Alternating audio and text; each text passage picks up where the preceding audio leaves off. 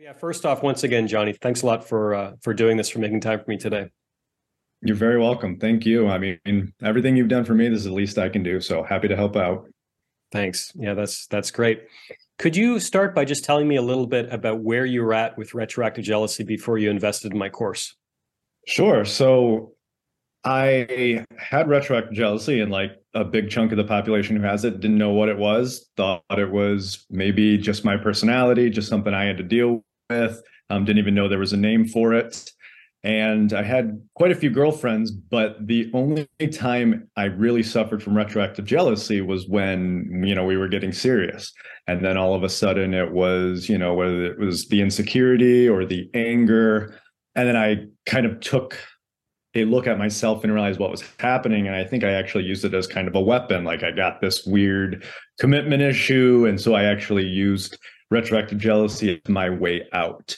Um, it was pretty bad with uh, two of my exes well one ex and then one current um, who was an ex for a little bit.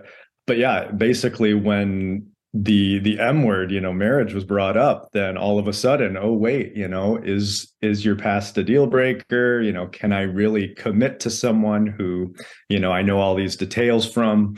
And especially with the uh, the one that's still my one that's with me right now um, I knew a lot of their stuff when we first started dating, and I was not only you know not bothered by it, I was okay with it because it showed that she had experience. She kind of knew you know what she was doing, what she liked, what she didn't like. But then all of a sudden, a couple years later, and we start to get serious, I'm thinking, whoa, wait a minute here, and that's when it got really bad. So. And how did this manifest for you? Like, what were some of the the symptoms that you experienced? I did a lot of the I need to know so I can rationalize. So asking the questions. I did the social media stalking of the exes, um, things like that, kind of the typical uh, compulsions. Um, and then, yeah, we'd have fights because all of a sudden something she told me didn't exactly match up with what she had said. And it was one of those misremembering as opposed to a lie. But in my mind, it was just another you know bullet in my arsenal to get out of the relationship and you know try and protect myself against it all so.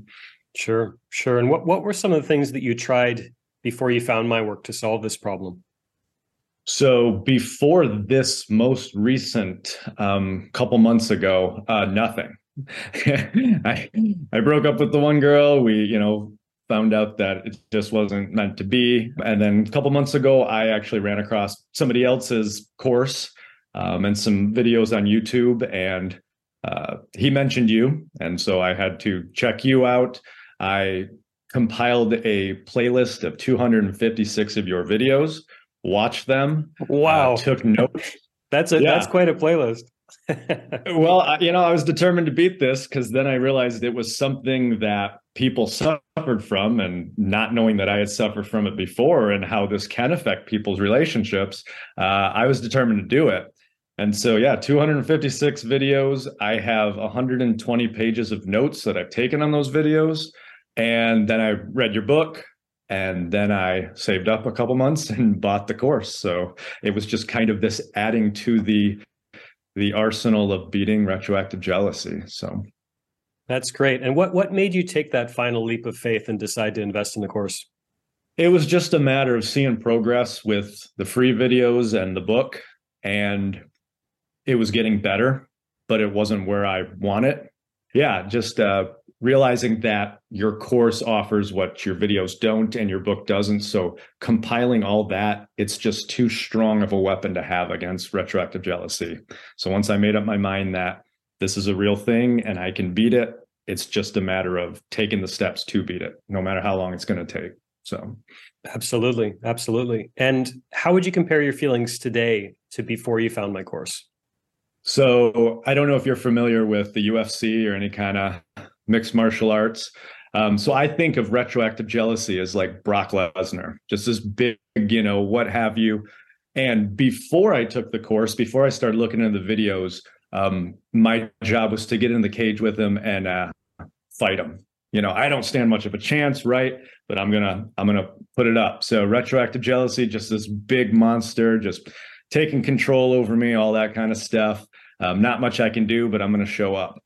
After the course, after the book, you know, retroactive jealousy is still a beast, but right now, all Brock Lesnar is doing is ringing the doorbell. It's just an annoyance. Every maybe week to 10 days, I get what you have referred to as those little pangs.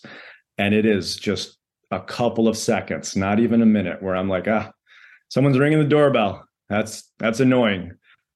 But it's not, you know, beat me up in the cage. It's not uh, ruining my night. It's not making me go and ask the questions. So it's just one of those acknowledgments. Yes, someone's ringing the doorbell and then moving on. So it is night and day. That's great. So you would you say it's fair to say you were like a 10 with retroactive jealousy before you found the course? Easily. No. And what are what are you at today?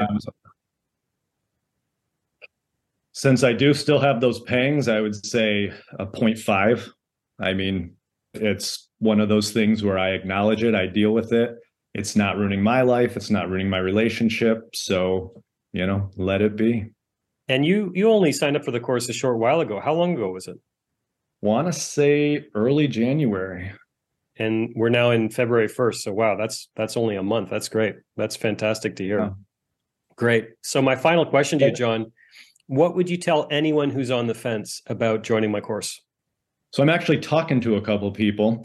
Um, as I enrolled in your course, I found out that a couple of my friends actually suffer from retroactive jealousy. Oh, wow. Had no idea what it was, and I told them about your uh, your videos, and they've actually started watching them. And then I told them about your book, and I'm telling them to get your course because it is just this progressive step of you know use the resources out there and uh, I think you'll have a couple more customers soon because it is just one of those things. If you're as bad as I was and as my friends seem to be, then getting the course is going to knock it out. That's great. That's that's all I have for you, Johnny. That's that's fantastic. Unless there's anything more that you felt like you wanted to to say or add. No, I just want to thank you for your work. I mean, it's helped so many people and myself included, and you just can't put a price on that. So if anybody's on the fence, you know, keep keep watching the videos, buy the book, reread the book. I read it twice, um, and buy the course. So support support this fight against RJ.